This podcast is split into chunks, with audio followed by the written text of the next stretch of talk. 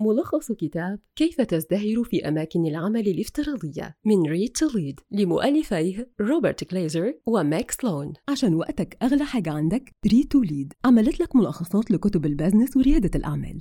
ملخصات مقروءة ومسموعة داخل تطبيقها الجديد عشان تقدر تقرأ أو تسمع أي ملخص في أي وقت وفي أي مكان. حمل التطبيق دلوقتي من خلال أبل ستور أو جوجل بلاي ستور Read to Lead قبل وباء كوفيد-19 كان بإمكان القليل من الأشخاص تخيل عالم يعمل فيه الجميع تقريبا في المنزل. ولكن بفضل عمليات الإغلاق في كل مكان وجدت ملايين الشركات نفسها فيما أطلق عليه الكثيرون أكبر تجربة عمل عن بعد في التاريخ. والنتيجة؟ اكتشفت منظمات لا حصر لها أن العمل عن بعد ليس ممكنا فقط من بعض النواحي بل إنه أفضل أيضا. على سبيل المثال أعلن عملاق التكنولوجيا تويتر أنه يمكن للموظفين مواصلة العمل من المنزل حتى بعد انتهاء الوباء. ومن المرجح أن تحذو المزيد من الشركات حذوها لكن الأمر يتطلب أكثر من إعلان لتقديم العمل عن بعد بنجاح. وهنا يأتي دور هذه الصفحات. فهي تقدم نصائح عملية لتحقيق الازدهار كمنظمة أو موظف عن بعد. ستكتشف أيضا مقدار الإنتاجية المفقودة بسبب الانحرافات المكتبية سبب أهمية السلامة النفسية في أماكن العمل البعيدة. ما يمكن للمنظمات والأفراد القيام به لمكافحة العزلة. العمل عن بعد له فوائد كبيرة لكل من الشركات والموظفين. في مارس 2020 حول كوفيد-19 العمل عن بعد إلى حالة طبيعية جديدة للأفراد في جميع أنحاء العالم. لكن تسجيل الدخول وأنت مرتاح في منزلك ليس بالأمر الجديد فالعمل عن بعد في ازدياد منذ سنوات. في أمريكا على سبيل المثال زاد بنسبة أكثر من 90% في العقد الماضي وسبب هذه الشعبية المتزايدة بسيط. فالعمل عن بعد ينجح بالفعل. يتساءل الكثير من الأشخاص عن مدى إنتاجية الموظفين إذا تركوا دون إشراف بينما يعتقد آخرون أن المكاتب التقليدية تمنح الشركات المصداقية. لكن المستخدمين الأوائل يعرفون منذ سنوات أن هناك الكثير الذي يمكن تحقيقه من العمل. العمل عن بعد.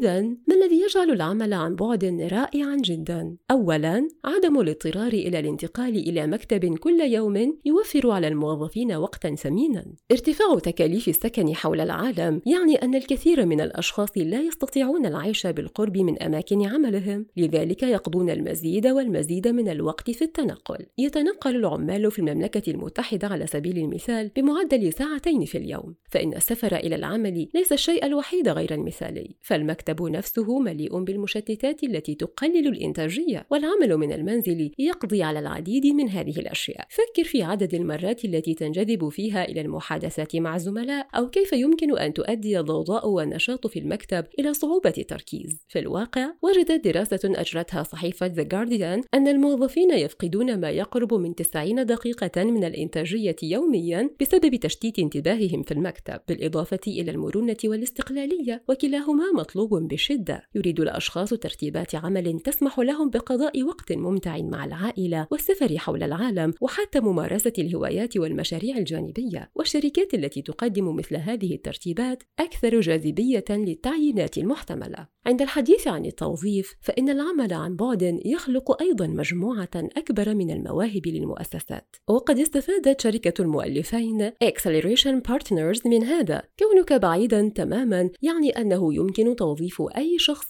بغض النظر عن الموقع ونتيجة لذلك فلديها 170 موظفا في ثمانية بلدان مختلفة. وليس أصحاب العمل فقط هم من يفوزون. يمكن أن يتعذر الوصول إلى الشركات الموجودة في مدن باهظة الثمن مثل لندن ونيويورك للأشخاص أصحاب الموارد الاقتصادية المحدودة ويعمل التوظيف عن بعد على تسوية ساحة اللعب لهؤلاء المرشحين. وكثير منهم أشخاص أصحاب بشرة ملونة. يبدأ العمل الفعال عن بعد بثقافة تنظيمية عظيمة. تخيل أنك مدير تنفيذي وبعد اكتشاف فوائد العمل عن بعد تم بيع الفكرة تماما. كما قد تكون حريصا على تقديم العمل من المنزل هناك بعض الأشياء الأساسية التي يجب مراعاتها أولا. كما ترى من أجل التفوق في الإعداد عن بعد يحتاج الموظفون إلى أساس متين. وهذا الأساس هو ثقافة تنظيمية راسخة. يتكون هذا من المبادئ والأهداف والعمليات التي تقود الشركة وموظفيها. إنه ما يساعد الأشخاص في اتخاذ القرارات الصحيحة حتى في حالة عدم وجود أحد يشرف عليهم. لبناء ثقافة تنظيمية رائعة عليك أولا تحديد المكونات الأساسية وهي رؤيتك وقيمك وأهدافك. والرؤية هي ما تهدف المنظمة إلى تحقيقه. على سبيل المثال لدى Acceleration Partners هذه الرؤية قيادة ثورة التسويق الشريكة مع تغيير نموذج العمل والحياة. وبينما يعمل الأفراد نحو الرؤية فإنهم يحتاجون إلى قيم لتوجيه كيفية عملهم. وتتضمن أمثلة القيم إنشاء ذكريات إيجابية ودائمة والنجاح معا. تحتاج المنظمات أيضا إلى ضمان التمسك بقيمها وأنها تقترب أكثر من رؤيتها. هنا حيث يأتي دور الأهداف. الأهداف هي الخطوات الرئيسية والإنجازات المطلوبة لتحقيق رؤية الشركة وقيمها في الحياة. ويجب أن يكون لدى الجميع من فرق إلى أفراد أهدافا بالإضافة إلى مقاييس لقياس ما إذا كانوا يحققون هذه الأهداف أم لا. تحتوي الثقافات التنظيمية العظيمة على عنصرين آخرين الوضوح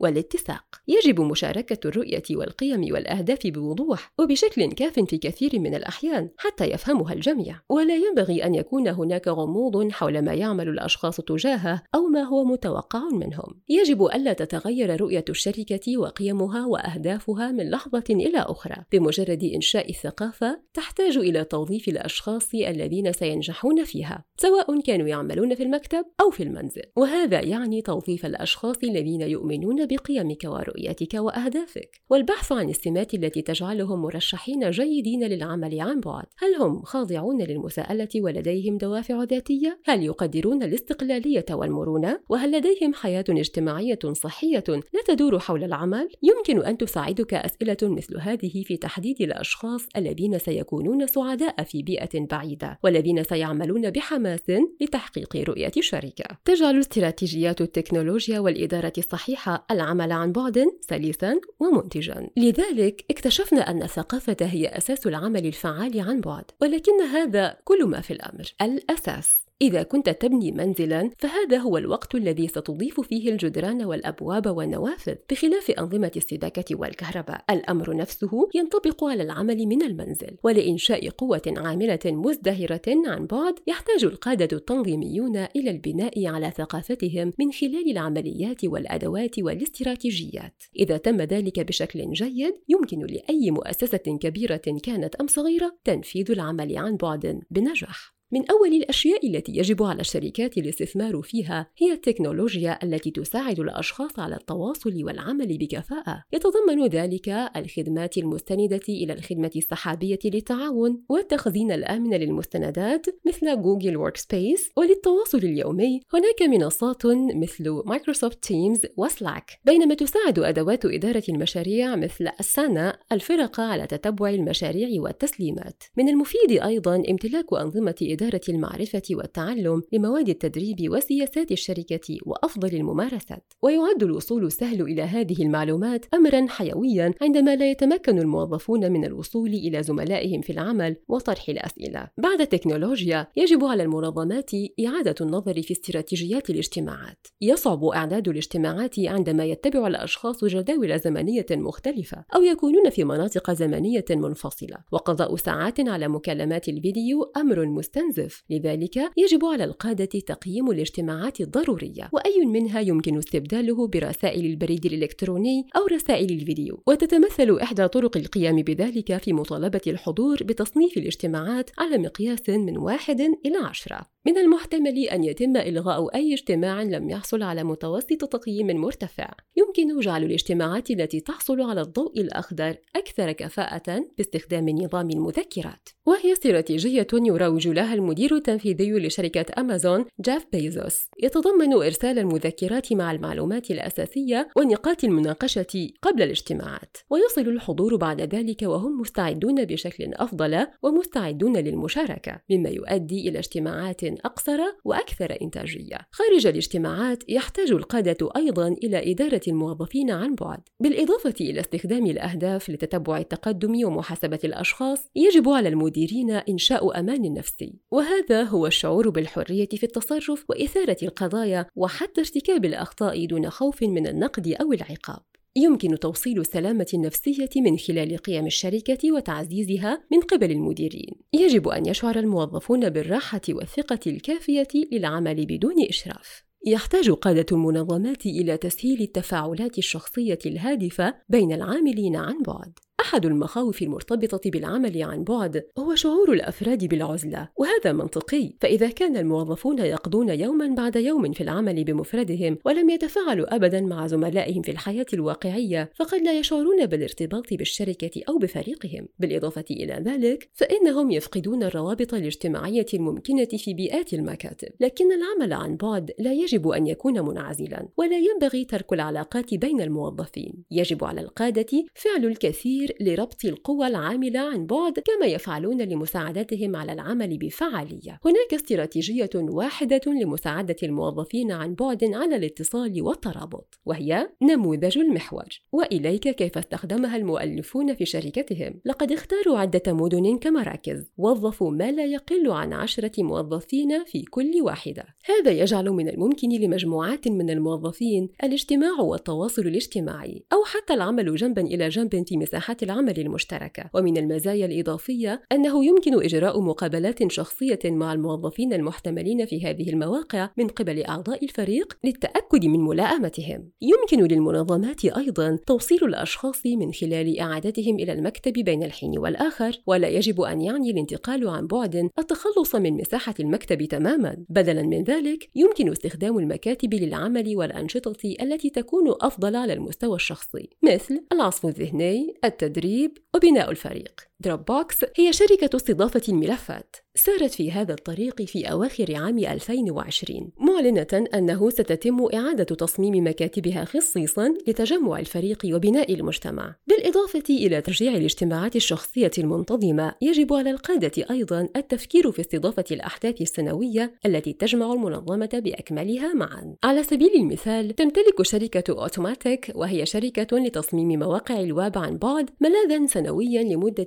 أسبوع يسمى Grand Meetup اجتماعات مثل هذه ليست مجرد فرص لإعادة التوافق مع رؤية الشركة وقيمها. يمكنهم أيضا تحقيق روابط عميقة وذات مغزى على سبيل المثال في معتكف نظمته شركة المؤلفين Acceleration Partners تم دعوة الأشخاص لإلقاء خطاب. لقد تظاهروا أن هذا كان آخر يوم لهم على الأرض وتحدثوا وفقا لذلك. كانت الخطب شخصية وعاطفية بشكل لا يصدق وساعدت المستمعين على فهم المتحدثين بشكل أفضل كما شجعوا المزيد من الانفتاح والضعف بين المجموعة بأكملها. لتحقيق أقصى استفادة من العمل عن بعد ضع التوقعات والحدود وتعلم كيفية التركيز. كما ذكرنا سابقا فإن ميزة العمل عن بعد هي مرونة الموظف واستقلاليته. لقد تعلم صوفي باري بلانجرز المديرة المشاركة في Acceleration Partners بشكل مباشر مدى أهمية ذلك. بدأت صوفي العمل عن بعد في عام 2017 وبكلماتها الخاصة.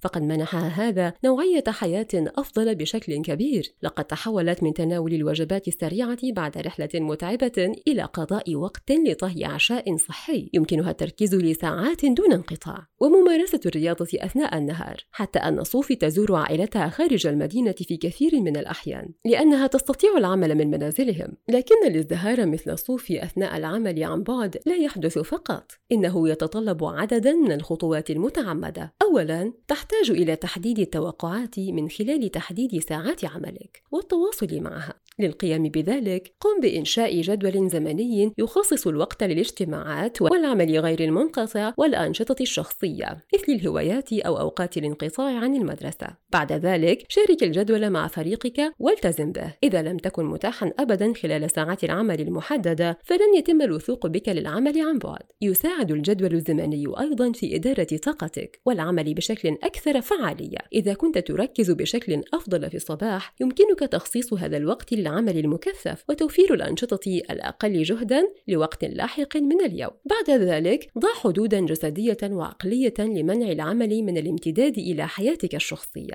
ابدأ بإنشاء مساحة عمل مخصصة سواء كان ذلك مكتبا منزليا أو ركنا من طاولة المطبخ. يساعدك هذا على التركيز ويسمح أيضا لأي شخص تعيش معه بمعرفة وقت انشغالك. وعندما ينتهي يوم العمل افعل شيئا لتهدأ. يمكن أن يكون هذا مسافة قصيرة أو تأملا أو الاستماع إلى الموسيقى. عندما تنتهي من ترتيب جدول زمني وإنشاء حدود فقد حان الوقت للتركيز والعمل. لكن هذا ليس بالأمر السهل دائما. قد لا يكون لديك زملاء يقاطعونك في المنزل لكن أشياء مثل الأطباق المتسخة والأرضية المتربة يمكن أن تشتت انتباهك. إحدى الطرق للتغلب على هذا هي تخصيص وقت للأعمال المنزلية. يمكنك أيضا تحسين تركيزك من خلال التركيز على المهام لفترات من 15 إلى 20 دقيقة في البداية، ثم زيادة الوقت ببطء. في النهاية، ستكون قادرا على التركيز لفترات أطول بغض النظر عن محيطك. الرعاية الذاتية ضرورية للحفاظ على سلامتك أثناء العمل عن بعد. إنها حقيقة مؤسفة، فالعمل سواء تم في مكتب أو عن بعد يمكن أن يكون مرهقا،